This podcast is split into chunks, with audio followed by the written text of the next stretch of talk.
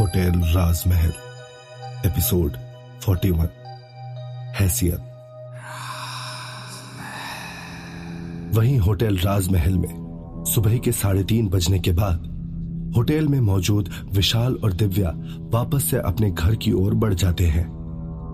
वही घर, जो उन्हें रहने के लिए मल्लिका ने दिया हुआ है।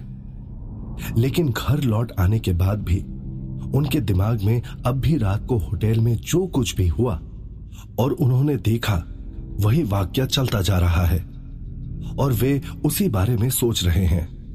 उस वक्त सोफे पर लेटे हुए विशाल बोल रहा है, वाकई में दिव्या, हमें कभी कभी एक इंसान को पहचानने में बहुत बड़ी गलती हो जाती है। क्या तुम्हें भी ऐसा ही लगता है? दिव्या उस वक्त एक तकिए पर सर टिकाए हुए लेटकर आराम कर रही है। विशाल की बातों का जवाब देते हुए उसने कहा, वाकई में, मुझे भी ऐसा ही लगता है। लेकिन विशाल, एक बात यह भी है कि किसी के शक्ल पर यह नहीं लिखा होता कि वो इंसान ईमानदार है या फिर बेईमान। विशाल गौर से दिव्या की बातें सुनता जा रहा है। वहीं दिव्या आगे कहती जा रही है, तुम ही ये बात सोचो ना अगर हमें किसी की शक्ल देखकर ही ये मालूम चल जाता कि वो इंसान कैसा है अच्छा या बुरा, फिर तो कोई मुश्किल की बात ही नहीं थी। बस एक इंसान की सूरत देखो और जान जाओ उसकी फितरत के बारे में। विशाल ने दिव्या की ओर देखते हुए कहा, सही कहा तुमने, लेकिन काश ऐसा हो पाता कि हम किसी की सूरत से उसकी सीरत को पहचानते, जान सकते कि वो इंसान आखिर कैसा है।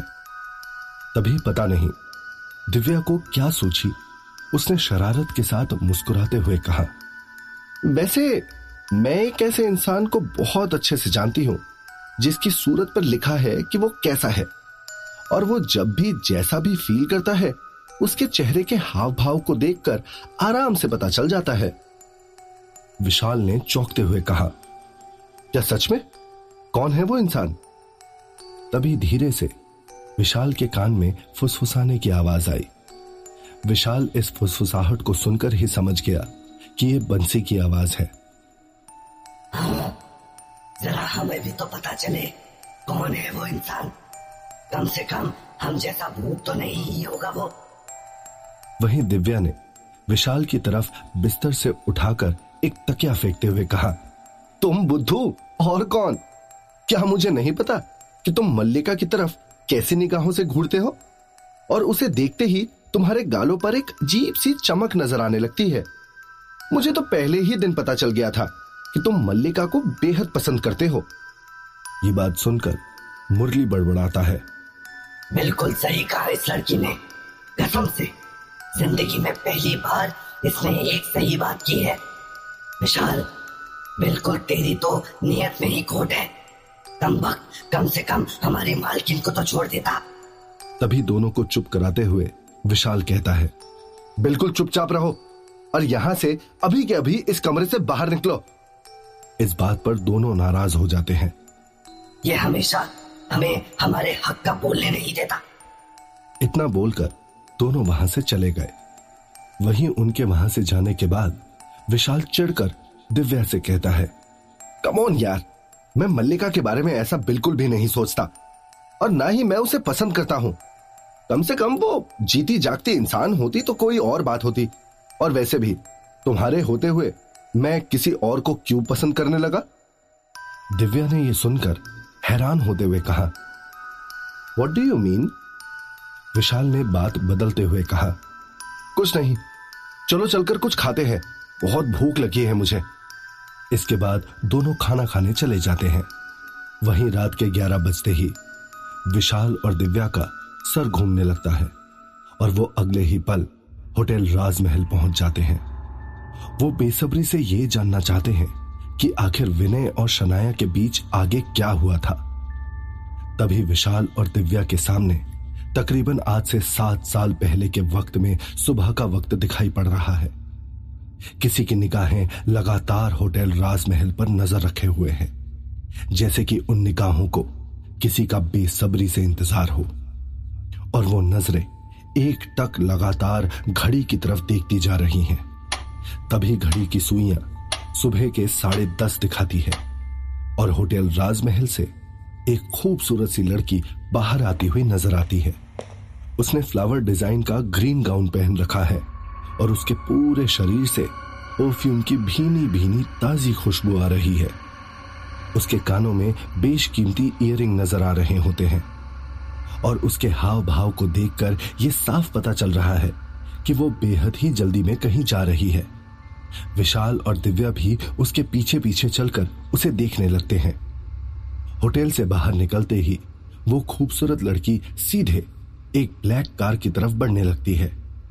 ये कोई और नहीं, बल्कि शनाया बजाज है, जो अपने काम के सिलसिले में कहीं जा रही है। अभी वो ब्लैक कार के अंदर दाखिल ही हुई होती है कि वहीं एक जोड़ी निगाहें, जो उसे होटल से बाहर निकलने के बाद से ही घूर रही थी, वो उसकी तरफ़ जल्दी से बढ़ने लगती हैं और उस ब्लैक कार के शीशे पर धीरे से नॉक करती हैं। पहली बार तो शनाया कार के शीशे के पीछे मौजूद उस चेहरे को देखकर हैरान रह जाती है और फिर अपने ड्राइवर से कहती है, ड्राइवर, जल्दी से कार चलाओ। मुझे बहुत ज़रूरी काम है। तभी लगभग गिड़गिड़ाते हुए विनय कहता है, प्लीज़, शनाया मैम, एक बार मेरी बात सुन लीजिए। फिर उसके बाद आप जो करना चाहे वो कीजिए। मुझे मंजूर होगा। प्लीज़! इतना ज़्यादा विनय के रिक्वेस्ट करने की वजह से शनाया ड्राइवर को रुकने के लिए कहती है, वेट और बिना कार के शीशे को नीचे किए हुए विनय से बात करने लगती है। या कहे, बस सुन रही होती है। क्योंकि कल के इंसिडेंट के बाद से उसे विनय से बात करना तो दूर, उसकी तरफ़ देखना भी मंजूर नहीं है। तभी विनय कहता है, मैम, प्लीज़ मुझे माफ़ कर दीजिए। मुझसे बहुत बड़ी गलती हो गई। मुझे नौकरी की बहुत ज़रूरत है। मैं गरीब आदमी हूँ, मैम। मैं आपसे वादा करता हूँ। कि मैं दोबारा ऐसी गलती कभी भी नहीं करूँगा। आप बस एक बार मेरी मालकिन मल्लिका जी से जाकर कह दीजिए कि आपने मुझे माफ़ कर दिया। फिर वो मुझे ज़रूर नौकरी पर रख लेंगी। आज के बाद मैं किसी के साथ भी ऐसा नहीं करूँगा। प्लीज़। इस बात पर शनाया कहती है। लेकिन मैं ऐसा बिल्कुल नहीं करूँगी। शुक्र करो मैंने पुलिस को नहीं बताया। तुम्हें यह सब चोरी करने से पहले सोचना चाहिए था कि क्या कर रहे हो। तुम कैसी गलती कर रहे हो? विनय इस बार अपनी तरफ़ से एक और कोशिश करते हुए कहता है मैं जानता हूँ कि मैंने गलती की है लेकिन मुझे सिर्फ़ आपकी तरफ़ से एक मौका चाहिए। आप बहुत अच्छे हैं और आपका दिल बहुत बड़ा है। मैं जानता हूँ आपकी जैसी एक खूबसूरत लड़की मुझे एक मौका ज़रूर दे सकती है। और सच कहूँ तो मुझे आपको अपने आसपास देखकर बेहद अपनापन महसूस हुआ और इस अपनेपन की वजह से ही मैंने जाने अनजाने आपकी वो इयरिंग अपने पास रख ली। लेकिन कल रात के बाद मुझे अपने किए पर बहुत पछतावा है। मुझे आपके साथ वैसा नहीं करना चाहिए था। प्लीज़ मुझे माफ़ कर दीजिए और मालकिन से बात करके मुझे नौकरी पर दोबारा रखवा दीजिए। इस पर शनाया कहती है, मैंने इंसानियत के नाते सिर्फ़ तुमसे थोड़ी बहुत बातचीत की थी, लेकिन तुमने उसका भी गलत फ़ायदा उठाया। तुमने चोरी की और उसके साथ ही तुम अपनी हैसियत भी भूल गए। हैसियत की बात सुनते ही विनय के हाव भाव फिर से एक बार बदल गए और उसने धमकाते हुए गुस्से में कहा तुम भी उन्हीं लड़कियों की तरह निकली। तुम पैसे वाले सब एक जैसे हो। सबको सिर्फ़ हमारी हैसियत नज़र आती है हमारा स्टेटस नज़र आता है। हमारे दिल में छुपा हुआ प्यार तुम लोगों को नज़र नहीं आता। आखिर कब समझो कि तुम जैसे लोग हमें इस बार शनाया ड्राइवर से कहती है, चलो ड्राइवर, इसकी कोई बात सुनने की ज़रूरत नहीं है। इतना कहते ही धूल उड़ाते हुए शनाया की कार वहाँ से चली जाती है। लेकिन विनय का गुस्सा पागलपन की हद तक बढ़ चुका है और वो दिल ही दिल में कुछ ऐसा सोचने लगा है जो बेहद ही ज़्यादा खतरनाक है। और इस टाइम सात साल पहले शाम का वक्त है और सूरज कब का अस्त हो चुका है? कहीं एक छत पर एक पुरानी सी चटाई बिछी हुई है। दारू की बोतल रखी हुई है और दारू की बोतल के ठीक पास एक प्लेट में बिखरा हुआ कुछ चखना नज़र आ रहा है। सबसे पहले एक हाथ नज़र आता है, जिसमें एक आदमी ने सिगरेट थाम रखी है। वहीं उसके ठीक पास चटाई पर एक और आदमी बैठा हुआ है, जिसने अपने हाथ में एक आधी सुलगी हुई बीड़ी पकड़ी हुई है और अपने होठों से वो धुआँ उगलता जा रहा है। अपने नशे की गिरफ्त में वो दूसरा आदमी अपने दिल की भड़ास उस पहले वाले आदमी के सामने निकालते हुए कहता जा रहा है। उस शनाया ने बहुत गलत किया मेरे साथ। उसे ऐसा नहीं करना चाहिए था। बहुत बहुत गलत किया उसने। ऐसा कहते हुए उसने ग्लास उठाया और एक घूट देसी दारू का कटकते हुए कहा साली मुझे मेरी औकात याद दिला रही थी। मुझे विनय चौधरी का। दीपक नाम के उस आदमी ने चखना मुँह में डालते हुए कुछ कहना अभी चाहा ही था कि उतनी देर में विनय ने सामने से कहा बहुत ही कड़क माल है ये सुनाया। इसीलिए उसे देखते ही मेरा दिल उस पर आ गया था। आ? फिसल गया था मैं उसकी ब्यूटी की वजह से। वो, फ़िल्मों में कहते हैं ना फ़र्स्ट साइड लव वही हो गया था मुझे। लेकिन वो शनाया मुझे मेरी हैसियत याद दिलाकर चली गई और ऊपर से उसने मुझ पर ही इल्ज़ाम लगाया। मुझे एक बार नहीं, दो दो बार कई लोगों के सामने बेइज्जत किया। मुझे नौकरी से निकलवा दिया। यार क्या गलती थी मेरी? सिर्फ़ इतना ही ना, कि मैंने उसकी इयरिंग ले ली थी। बस सिर्फ़ इतना ही। उसके घर में डाका थोड़ी ना डाला था मैंने। ज़ोर की हिचकी लेते हुए विनय ने शराब के एक घूट पीने के बाद आगे कहा, लेकिन जानता है तू, उसके पास पैसों की कोई कमी नहीं है। एक इयरिंग वो चाहे तो वैसे दस इयरिंग खरीद सकती है। दस क्या? सौ भी खरीद सकती है। लेकिन उसने मुझे बेइज्जत किया। सबके सामने बेइज्जत किया। ऐसा ही तो होता आया है हमेशा से। कोई भी गुनागार या मुजरिम अपनी गलती को कभी कबूल नहीं करता कि उसने क्या गलती की है, या वो किसी के साथ भी क्या गलती कर रहा है। क्योंकि उसे हमेशा ऐसा ही लगता है कि वो जो कर रहा है, वो ठीक कर रहा है। लेकिन ऐसा सोचना सिर्फ़ और सिर्फ़ उसकी बहुत बड़ी गलत फहमी है। और इसी गलत फहमी की वजह से कई सारे अपराध संबंधी घटनाएँ घटती हैं।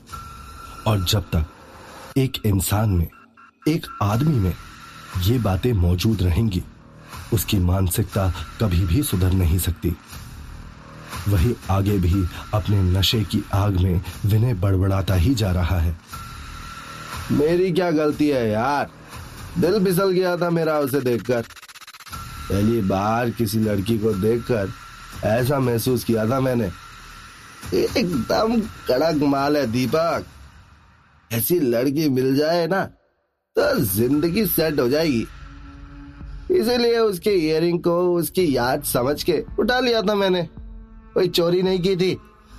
और साली चोर बोली मुझे। थप्पड़ मारा मुझे सबके सामने।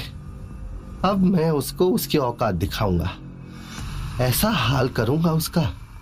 कभी किसी और इंसान के साथ ऐसा नहीं करेगी। वहीं इतनी देर से अपनी बारी आने के इंतज़ार में दीपक ने अपने सर पर चढ़ चुके नशे को कम करने के खातिर अपना माथा झटकते हुए कहा, अबे, तू पागल है क्या? तुझे इन सब पछड़े में फंसने की क्या ज़रूरत है? अच्छा भला काम कर रहा था वहाँ। प्यार व्यार के चक्कर में फंस रहा है। कहा वो लोग और कहा हम? वो लोग बड़े हैं। उनकी हैसियत बड़ी है। उनके सामने कोई हैसियत नहीं है हमारी। तभी विनय बीच में बोल पड़ता है। ये हैसियत? औकात क्या होता है? तू बस मेरी एक बात गांठ बाँध कर सुन ले। एक लड़की होती है और एक लड़का होता है। उनके बीच प्यार होता है मोहब्बत होती है। और उनके बीच एक रिश्ता होता ये हैसियत, औकात नहीं होती। ये सब औकात बाहर की बातें हैं। प्यार, मोहब्बत में ये सब चीज़ें बाद में आती हैं। मुझे कोई फ़र्क नहीं पड़ता मेरी औकात से। तभी बीच में उठते हुए विनय अपने नशे की झोंक में बोलता है, लेकिन मैं उस शनाया से इस सब का बदला लेकर ही रहूँगा। क्योंकि उसने बार बार मेरी औकात पर सवाल उठाया है। मैं भी देख लूँगा उसे। इस वाक्य के बाद विनय और दीपक लगातार शनाया पर नज़र रखने लगते हैं। वो कहाँ जाती है, कब और कितने बजे जाती है और क्या क्या करती है, सब कुछ। उसकी हर एक हरकत पर दोनों बराबर से अपनी नज़र रखने लगते हैं। एक शाम गाड़ी से दीपक और विनय शनाया का पीछा करते हुए एक इवेंट में पहुँच जाते हैं। यह इवेंट शनाया का एक परफ्यूम इवेंट होता है। दरअसल में शनाया एक एंटरप्रेन्योर है। उसका परफ्यूम का ही बिज़नेस होता है। वहीं उस इवेंट के बाहर गाड़ी रोककर विनय उस खूबसूरत सी अप्सरा जैसी दिखने वाली शनाया को दिखाते हुए कहता है, देख उस लड़की को। अभी अभी जो कार से उतर रही है, वही है शनाया बजाज। लगती है ना, बिल्कुल अप्सरा। एकदम दमदार माल। ध्यान से देख, इसी पर मेरा दिल आया था। दीपक भी उस वक्त अपनी हवसी नज़रों से उस हूर को देखने लगता है, जिसका नाम शनाया बजाज है। और उन दोनों के दिमाग में एक अलग ही खुराफात शनाया को लेकर चलने लगती है। विनय हवसी नज़रों से शनाया को देखते हुए दीपक से कहता है इसको अब मैं नहीं छोड़ूँगा। इसके मखमली जिस्म पर सिर्फ़ मेरा हक है। इसको मैं हर हॉल में पाकर ही रहूँगा। तो क्या होगा कहानी में आगे? आखिर क्या खुराफात चल रही है विनय और दीपक के दिमाग में? आखिर में क्या करना चाहता है विनय शनाया के साथ, जो शनाया को उसकी औकात याद दिला देगी?